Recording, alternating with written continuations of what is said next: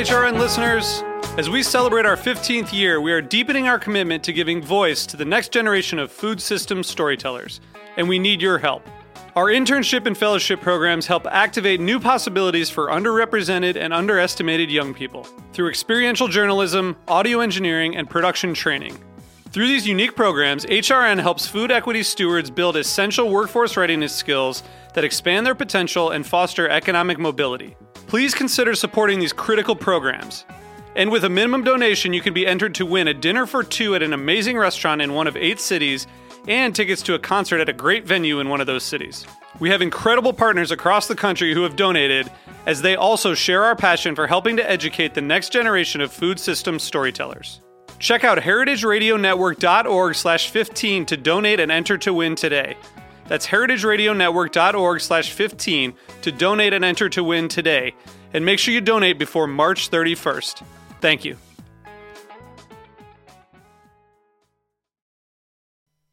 Today's program has been brought to you by White Oak Pastures, a five generation Georgia based beef and poultry farm determined to conduct business in an honorable manner. For more information, visit whiteoakpastures.com.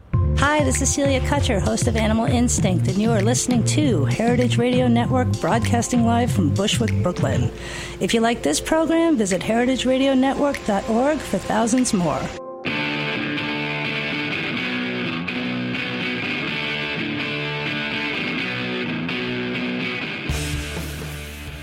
Good afternoon and welcome. Uh, this is What Doesn't Kill You Food Industry Insights with me, your host, Katy Keiffer.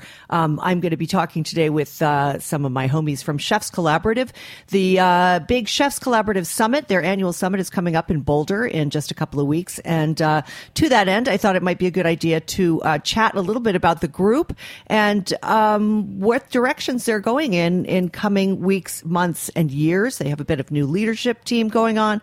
So um, we'll be welcoming to the program today Alisha Fowler. She is is the program director for Chefs Collaborative. Previously, she helped to create and grow the Alliance for Climate Education, which is now educating over 1 million high school students about climate science and solutions. Can't have too much of that. And uh, our other guest is Michael Leviton, uh, a chef and chairman of the board for Chefs Collaborative, as well as being the chef owner for Lumiere, excuse me, and the chef partner for Area 4 in Boston, Massachusetts. He's a seven time James Beard Foundation Award win- nominee and recipient of national awards from Food and Wine, Bon Appetit, Gourmet, and Saveur. He's been the chair for Chefs Collaborative since 2010. Welcome to both of you. I'm excited to chat about the group.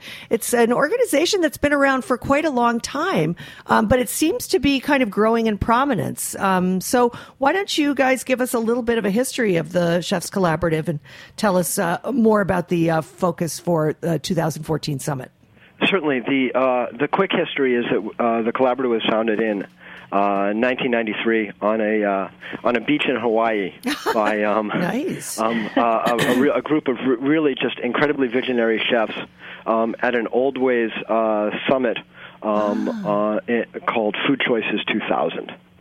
Mm-hmm. Um, and so the the topic of conversation then was the the emerging role of chefs and the understanding that um, we could help educate the guest and the larger community um, about foods and uh, farming and uh, cooking that is, is better for the planet, better for our health, better for society. Amazing. You guys really were visionaries because in 1993, I mean, I've been in the food business my entire life, and I don't really remember 1993 as being any kind of a major year for like, oh my God, suddenly right. the light bulb went off. I mean, you know, like it just wasn't really on the radar so much, right? No, and even you know, uh, I, I moved to California in, and started cooking there in 1988, and you know, even though some of this stuff was going on, sustainability just wasn't even a part of the lexicon. Yeah. You know, um, and to think about how far we've come over the past uh, 20 plus years, and really just even uh, even how much has happened in the past five is is truly remarkable. And yeah. it, you know, put in that perspective,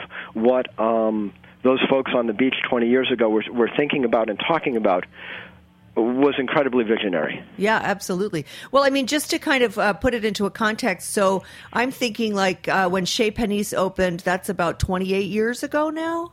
Uh, so Alice yeah, was 20, kind of the yeah, bellwether, and then Jeremiah early Tower. Mid-70s, yeah. Yeah, something like so. uh, Yeah, so that's kind of when that those ideas started uh, bubbling up into at least public consciousness, sort of. And and she was really seen as kind of an outlier. And then, Right. obviously, this uh, this group was formed, and some of the earliest members were people like Peter Hoffman, right? Yep, Who Peter else Hoffman, was? uh, John Ash, Rick Bayless, Joyce Goldstein, Right. uh, Susan Feniger, Nobu uh, Matsuhisa. Wow, Um, yeah, I mean it was What it was really a, a very impressive group. very. Um, and uh, yeah, you know, a, a lot of those folks are, are still in some ways involved uh, even now. Yeah, absolutely. Which is which is fabulous. Yeah, no, it's great. I loved it. I went. I didn't really know much about Chefs Collaborative, although I have occasionally interviewed people for magazine articles and stuff.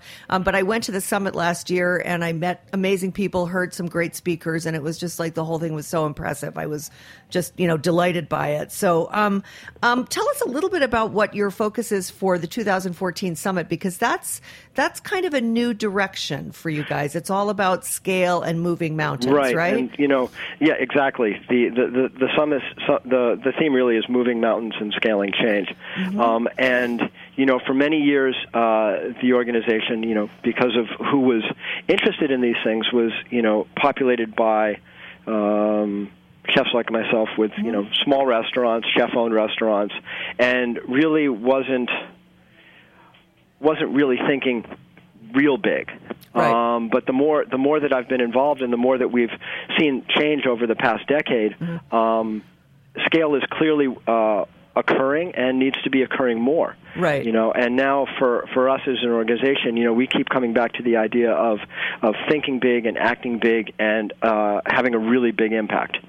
Um, you know, it's it's all well and good if you know you know uh, chefs like myself who who don't feed a ton of people. Right. Um, you know, if we have an impact, that's great, but um, we need it to have a much larger societal impact, and that's where the idea of scale really comes into into play. Um, who is going to be speaking at this event, and, uh, and Um, what what was your your reason for selecting some of them? Well, yeah, again, you know, in, in talking involved in about the industri- idea of scale, Yeah. you know, we've got Mel Coleman from uh, from Niman Ranch, Right. Uh, Hugo Matheson from the kitchen and the kitchen communities, uh, Mo Siegel of uh, Celestial Seasonings. Um, Uh-huh. Oh, wow. We've got Ari Weinzweig from Zingerman's, Nate Appleman from Chipotle. Right.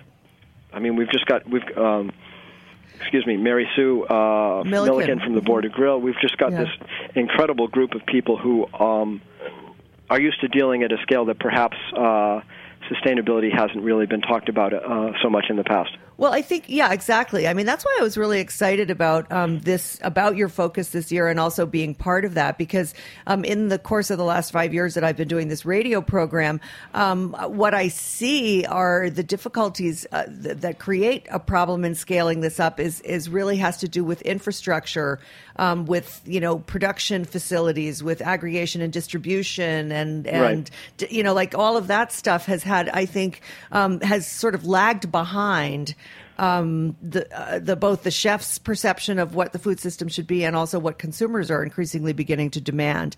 So I, I think it's great that you guys are talking about scale on the restaurant level and, and bringing in partners who are Right. Well, you know, and you know, it, you know, doing look, it. sustainable choices depending upon upon where you are on the proverbial food chain, from Mm-hmm. you know small chef-owned restaurant all the way up to um, you know uh, organizations like you know Compass or Sodexo. Right. Um, you know the the the the sourcing challenges are different from where you know where you are on that chain. That's right. Um, and as he's pointed out, there are also a lot of logistical challenges there as well.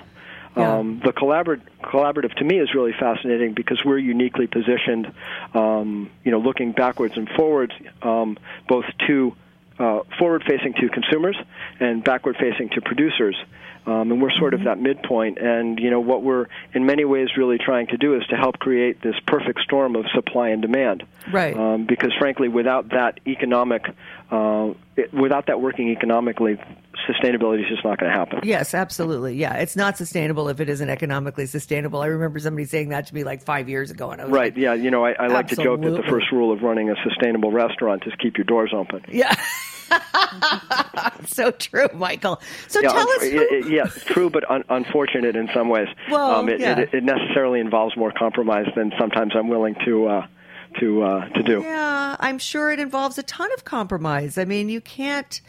Uh, you know, especially if you have a restaurant that is beholden to other investors and so forth. I mean, it's it's kind of a collective decision on where your budget is. I'm sure. I mean, I've never run a restaurant only worked in a few of them, so I don't really know the deal. But um, I bet there's a lot of give and take back and forth about who you're going to buy from, what kind of price point you can go to before you know the whole thing sort of collapses like you know right. You know, and, and, you of know cards. the the other thing that I speak about a lot is the idea that you know my look our daily purchasing decisions, sort of no matter where you are on this food chain, Mm-hmm. um, involve a, a, a very complex multi multivariable calculus, Yes. and those variables shift day to day. yeah, yeah. You know, and so it's it's really uh, it's it's a challenge, but it's a fun one most of the time. I hope so. Well, you wouldn't be still in the business. You've been doing this a long time, right? Yes. Um, so tell us a little bit of who the um, members are of Chefs Collaborative, because I mean, you mentioned that it's a lot of sort of, you know, it started with smaller fine dining establishments primarily. Um, but do you have a lot of, um, do you have any uh, membership from, say, quick service restaurants or Oh yeah, we, we you know, we're covering buyers the whole for? spectrum now. Uh-huh. So nearly nearly all 50 states, um, chefs, food business owners, Mm-hmm. activists, culinary students, butchers, authors. Right. Um, yeah, we, we've got them all. Um, and you know, farmers, ranchers, fishermen. uh, You know, uh, These are all walks, you know, members. all Wow. Sorts, um, are are uh, are members at this point. And you guys have been very active in creating programs that raise awareness of certain issues, such as, you know, uh, trying to buy uh, different kinds of seafood in order to take the pressure off of those seafood stocks that may be um, overfished at this point. So you call them the trash fish dinners. Um, Right. And then there's another, you've done a lot of programs around uh, antibiotics and livestock. Can you flesh that out a little bit more for us and tell us about any other initiatives uh, Chefs Collaborative has been working on? Uh, you know, we've been involved with, with seafood sourcing, and, and for for years we put out this thing called Seafood Solutions. Um, we put out uh, a while back Green Chefs Blue Oceans in conjunction with the Blue Ocean Institute, which was a training tool. Um, our recent efforts have been around, as you said, trash fish. Or the so-called underutilized species. You Right. know, I realize that I like trash that name is, You know, better. it's a bit of a marketing term, um, admittedly, but um, it does help to grab grab people's attention and you know make us aware uh, in each sort of geographical region um, of all the different sort of uh, food uh, seafood sourcing challenges uh, in those areas. Right, sure. I, I have to say that as a marketing tool, trash fish, I can understand how it's an attention getter. At the same time, I don't think it really does justice. I, I prefer to see another name like unloved fish or right. Well, you know, or it, it, it's tough though because you know, Yeah. unloved fish doesn't quite have the same uh, No. same grab. Yeah, no, I- but I- you I know, think the, the idea really is to um, find ways to be instead of targeting. Um, you know the the you know sort of the, the, the favorites, Yeah. right? Which which um, worked for a while, but now has become has left us in a very precarious position, especially here in New England. Mm-hmm. Um, we need to be rethinking how we um, how we cook and what we cook, you know, and we need to be looking at what's out there now and, Right. and cooking tho- those seafoods. and encouraging fishermen to want to, to fish for that. Right, And, that, learn how you know, to use that bycatch brings it is what back you're to talking you know about. the yeah. creation of markets. Right. So you know here in New England we have the, uh, you know an issue with the spiny dogfish. There's Yes. there's an awful lot of them. Yep. Um, and it would be great if we could get people to eat them. Um, but one, it's making people aware of it, teaching them how to cook it, how to make Yeah. it delicious. Um, two, there's a uh, processing issue, um, so that we need to get that attendant industry um, up and running, and then we've got to make it viable for the fishermen to go out there and actually harvest these things. Right. What about stuff like sea robin? I know that's one fish that's um, that was considered a trash fish that's starting to make its way onto New England menus. Are you seeing more of that, or not Um, so yeah, much? you know, even something like sea robin brings up some some different issues. You know, they're they're a tiny fish, yeah. delicious, you know, firm, uh, firm uh, flesh and, and really nice textured.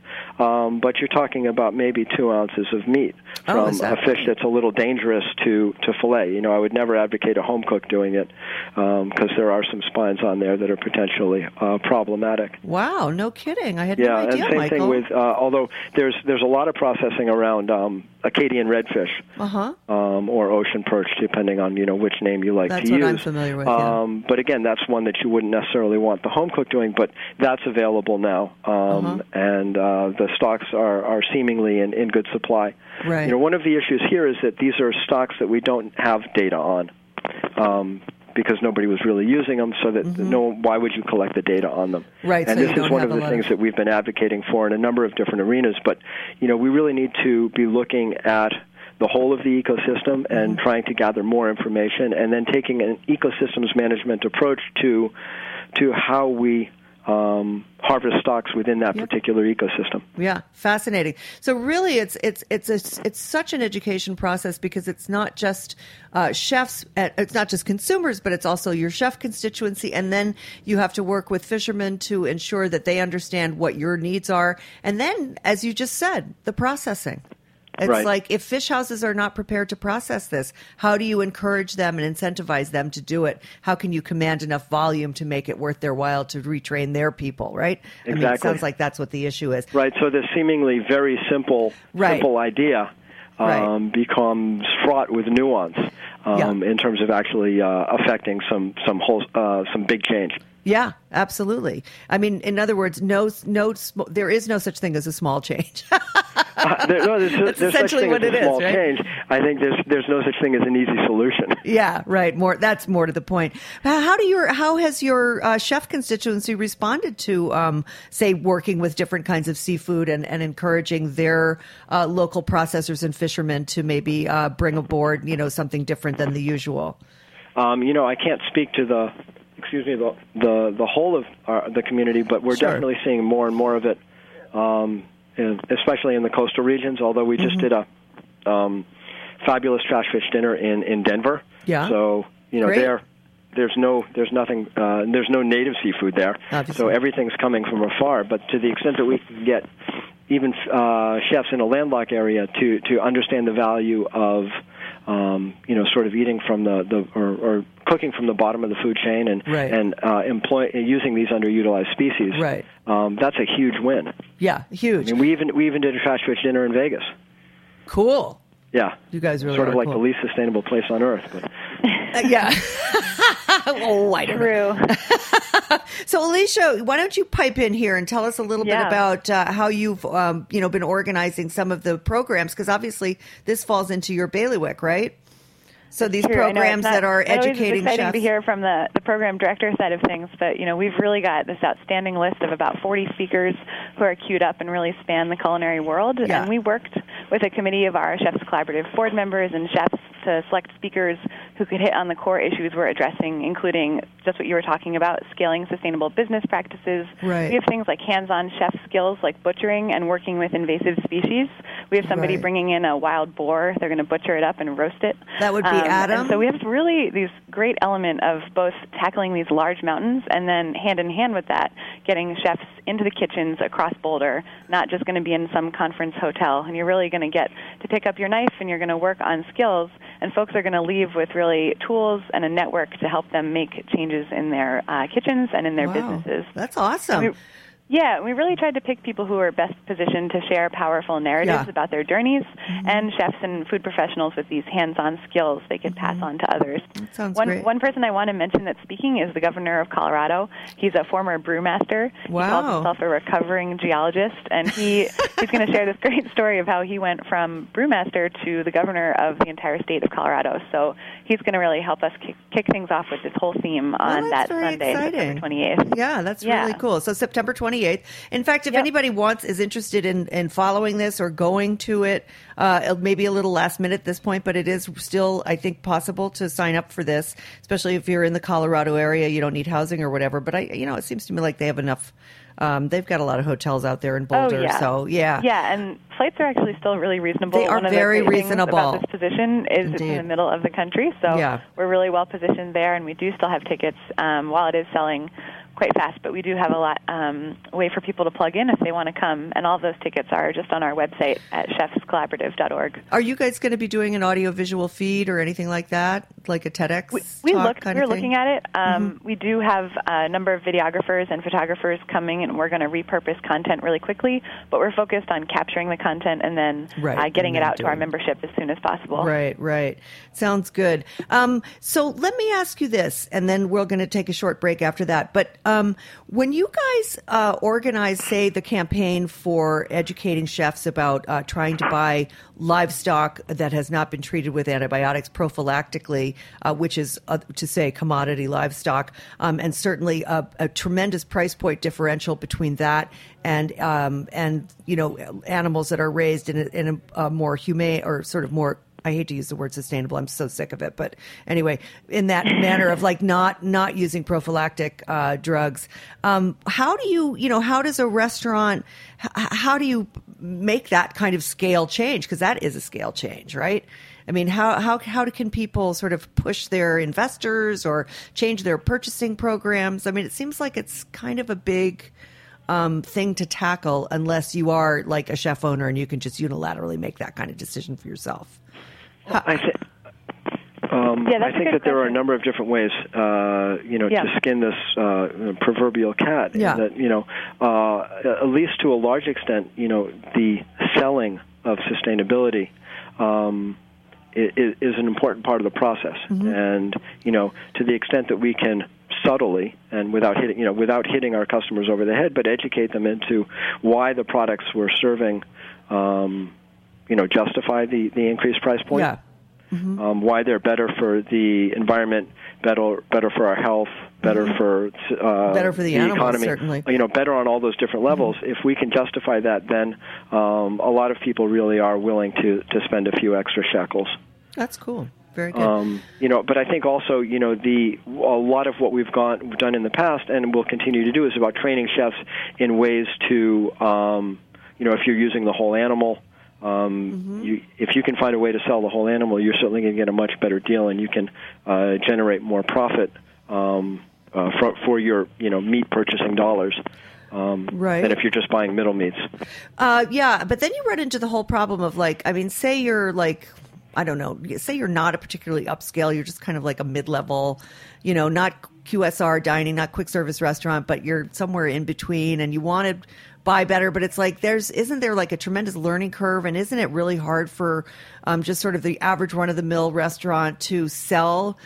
uh, you know, uh, sort of unusual cuts to their constituency. I mean, this is the problem that I see, um, like with buying whole animals. First, you have the additional labor cost, Right. which has to be passed on. So even though you might have saved money on the meat, you might also be you know spending more on having somebody cut it up for you and then the whole issue of, of again it's it's the same thing as the trash fish of like educating consumers that you know uh, a chuck roll or you know something like that or you know buy a braised dish instead of uh, steak Right. No, I you're you're absolutely right. That is, that's this is a, a, a long and difficult road. Yeah. Um, but you know that I, I think that the more that we are able to make folks aware, Mm-hmm. um, uh, the more we're able to do this. And I think what we've certainly seen over the past you know decade is that more and more people. This is more and more. This is increasing in importance to more and more people every I day. agree especially the Um, antibiotics issue So that there Yeah. is there is some you know some groundswell of movement, Mm-hmm. and um, as that continues, the the delta, you know, the cost differential between commodity and properly raised,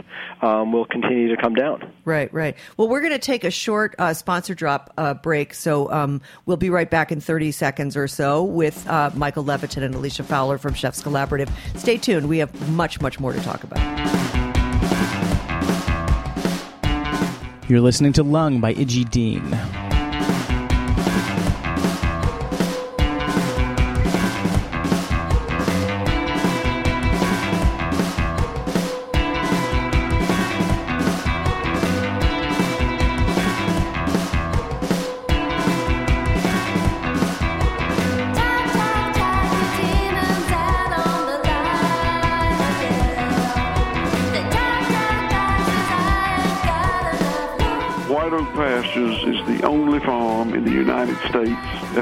Its own USDA inspected red meat abattoir or slaughterhouse and its own USDA inspected poultry abattoir or slaughterhouse. We partner with Whole Foods to deliver our high quality meat and poultry from Miami, Florida, all the way to Princeton, New Jersey. One family, one farm, five generations, 145 years. A full circle return to sustainable land stewardship and humane animal stockmanship. Information, please visit our website, whiteoakpastures.com.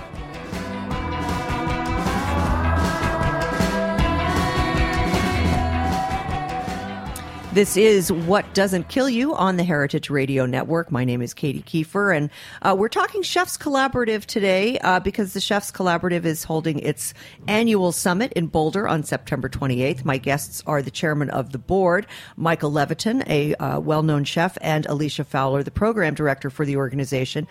Um, and guys, I want to go back to this issue of scale since that's what you're all about. And, and I just wanted to, um, one of the questions I had in pre- preparing for this is like, is there any way way that you guys can measure the change in purchasing that some of your members are doing in response to the programs that you offer, such as education about antibiotics and livestock supply or trash fish, and and and and are you able to sort of gauge the success or failure of your programs and and then kind of ha- create some sort of a feedback loop both for yourselves and for industry to connect with? Yeah, um, absolutely. We've we've done this in the past, um, where you know we gather some questionnaire data mm-hmm. and to you know sort of track the changes uh, that people are making and see what sort of impact that's having.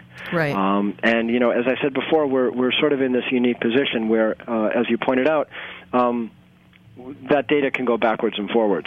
Right. Um, so out to the consumer, and we can see where it's having an effect there. But then also tra- translate that back to uh, the producers, and you know hopefully influence their decision making as well. Yeah, absolutely. Well, because my next question was: is how much does your organization engage directly with uh, commodity livestock production or uh, sort of commodity seafood um, producers? I know much less about the seafood industry or dairy, but but I know that there are you know big entities that control large volumes of these products um, that uh, typical restaurants um, tend to be you know their customers. And and how much can you can you guys actually talk to these guys, or do you actually talk to these guys to say, "Hey, look, you know, we're we're going to buy more." Like for instance, with Chipotle having its difficulties in in sourcing uh, uh, antibiotic free beef last year, um, you know, it's a question about how much leverage they can put onto those uh, commodity beef organizations to maybe change some of their programs. And I'm wondering how much you guys engage to do that, you know, to, to funnel that information along to them.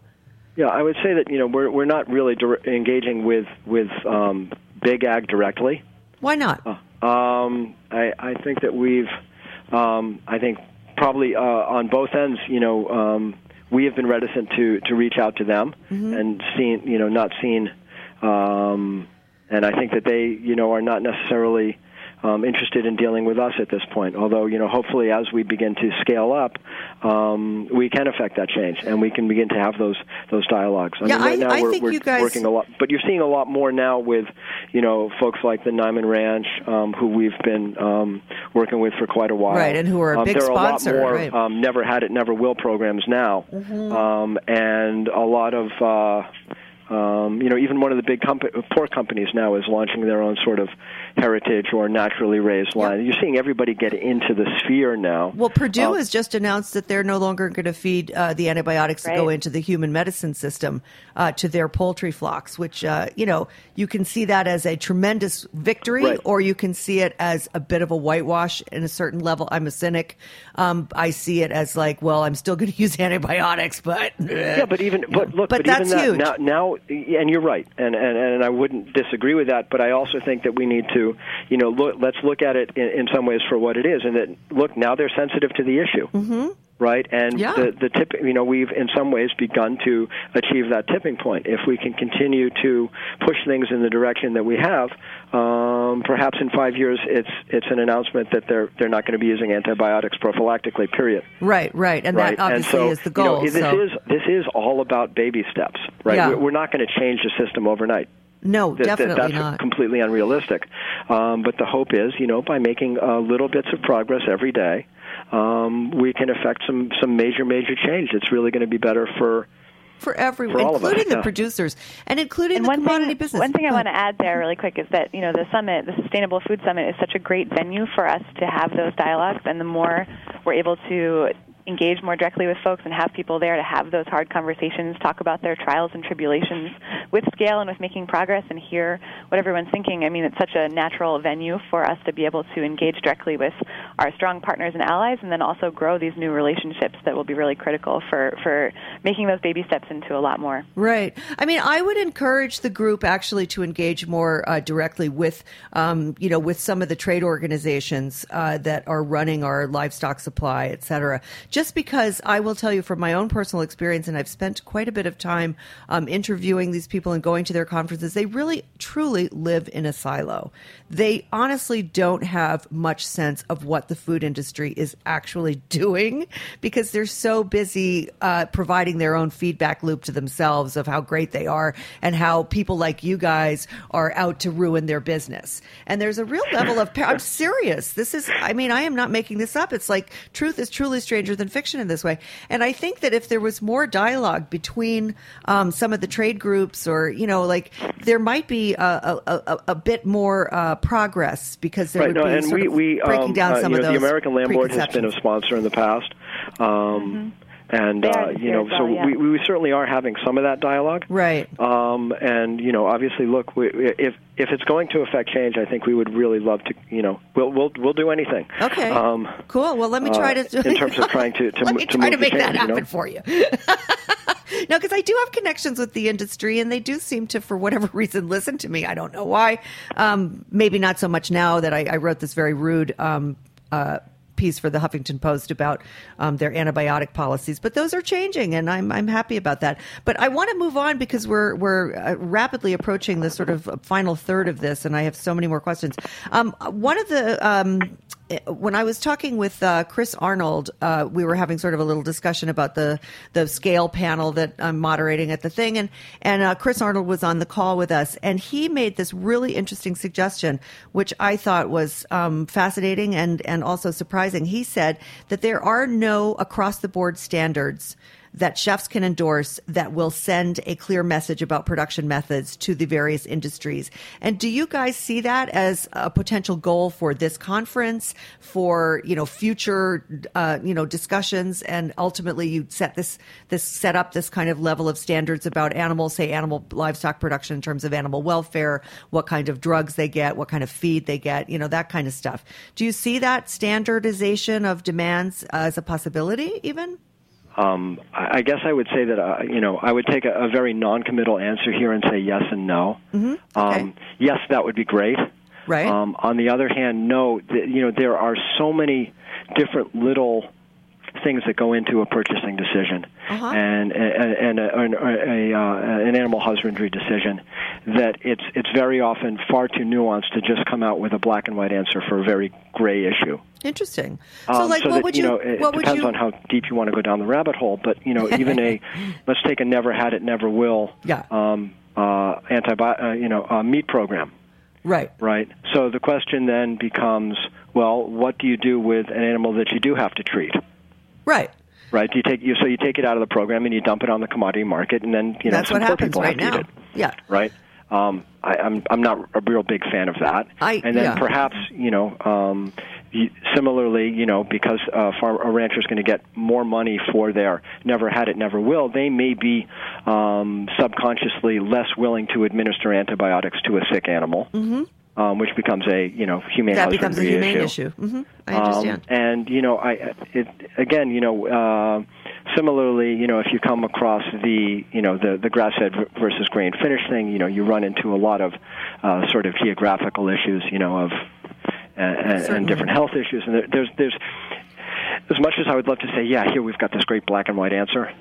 Um, I think the best, in many ways, that we can do, and this is what the collaborative has preached for a long time, is um, to make people aware of uh, of a lot of these different issues and to help them um, make the decisions that are, are most right for them uh, most of the time.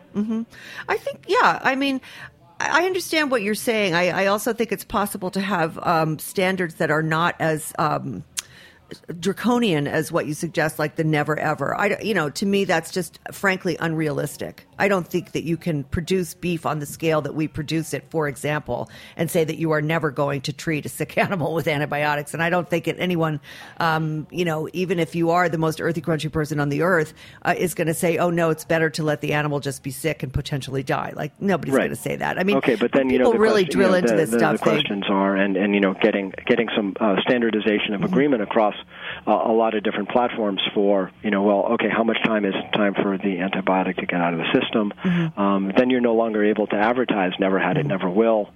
Um, you know, in terms of distinguishing yourself from right. another. Um, But if we had a better beef supply situations where I overall, you wouldn't need to, right? I'm sorry. If you had a better beef supply overall, that would no longer be Right. a way. I mean, you, okay, yes, it would take away that marketing strategy, but at the same time, it would be float everybody's boat a little bit better. Right, but saying. by the same token, it, it's that marketing strategy which has pushed us to this point of, True.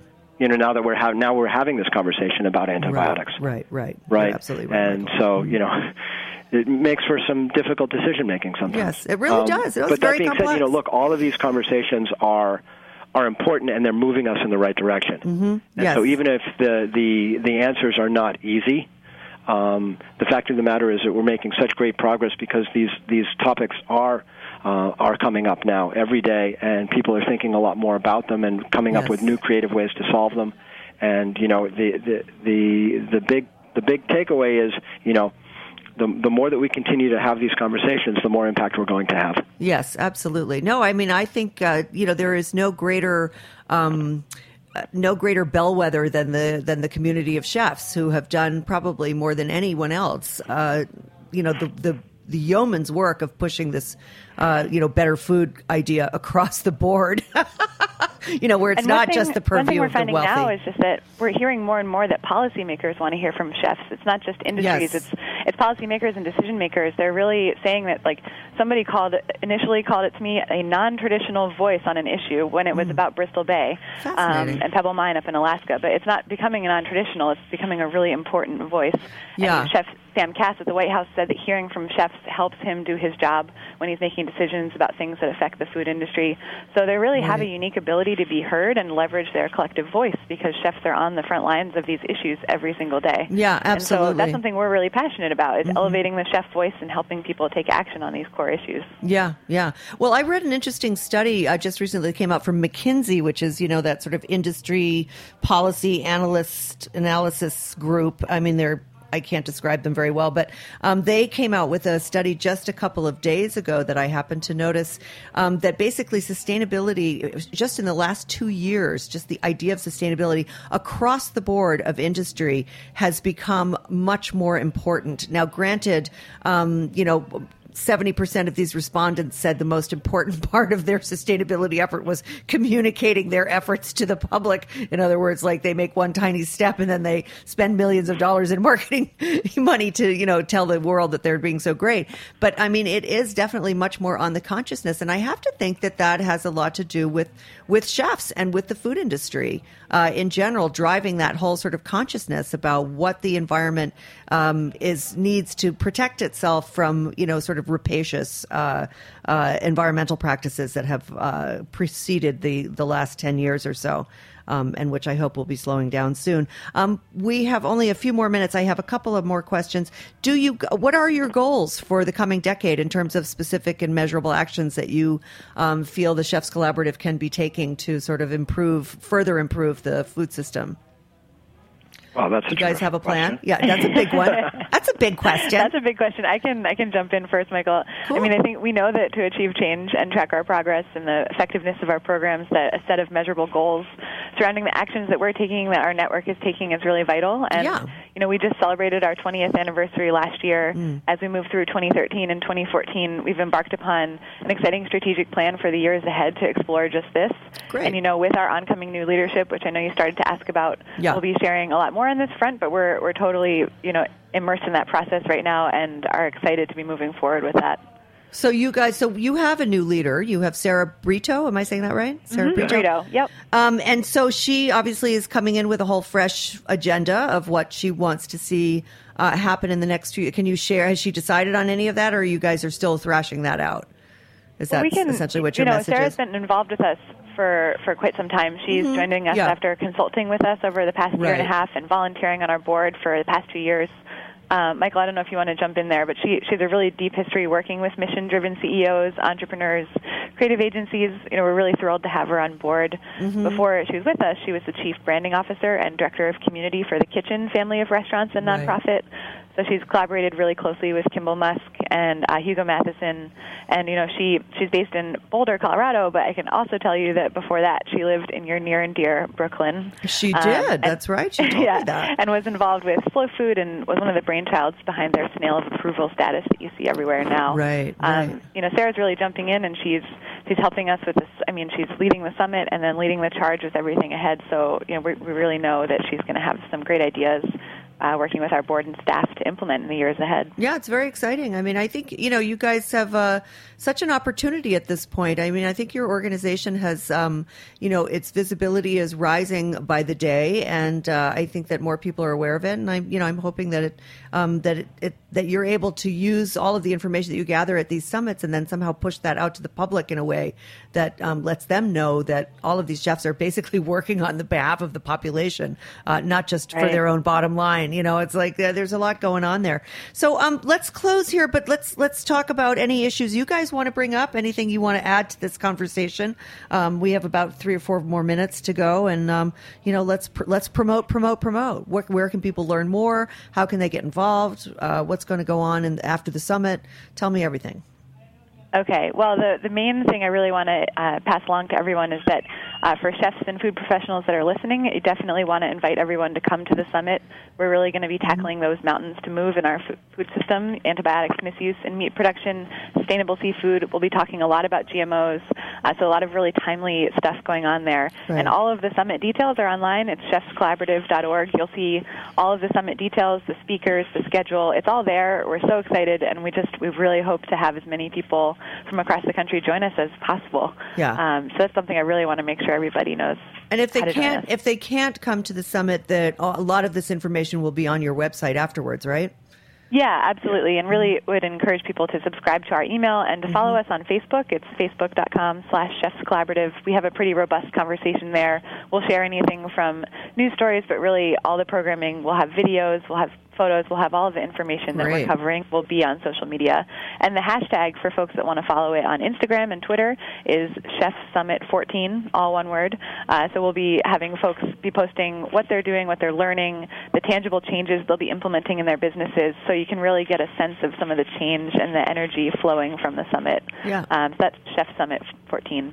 That's great. Thank you. Yeah. All right, you guys. Well, thank you so much for joining me today. I'm really grateful to you for this uh, opportunity to chat with you about the organization. I think you all do really terrific work, and um, you know, I'm looking forward to seeing you both uh, September 28th. And thanks for including me Thank in the summit. I Uh, really fabulous. appreciate it. Thank you so much, and we look forward Yeah, to seeing you. thanks for joining Boulder. us. Thank you. Okay, take care. So we'll see you next week, folks. Thanks for tuning in. And thanks to White Oak Pastures for their sponsorship. As always, a great organization. Definitely check out their website. And uh, I'll see you next week. We'll be talking college dining with the head of UMass uh, Food Service. He serves 45,000 meals a day. So we're talking power. Thanks for listening. Thanks for listening to this program on heritageradionetwork.org. You can find all of our archive programs on our website or as podcasts in the iTunes Store by searching Heritage Radio Network. You can like us on Facebook and follow us on Twitter at heritage underscore radio. You can email us questions anytime at info at heritageradionetwork.org. Heritage Radio Network is a 501c3 non-profit. To donate and become a member, visit our website today. Thanks for listening.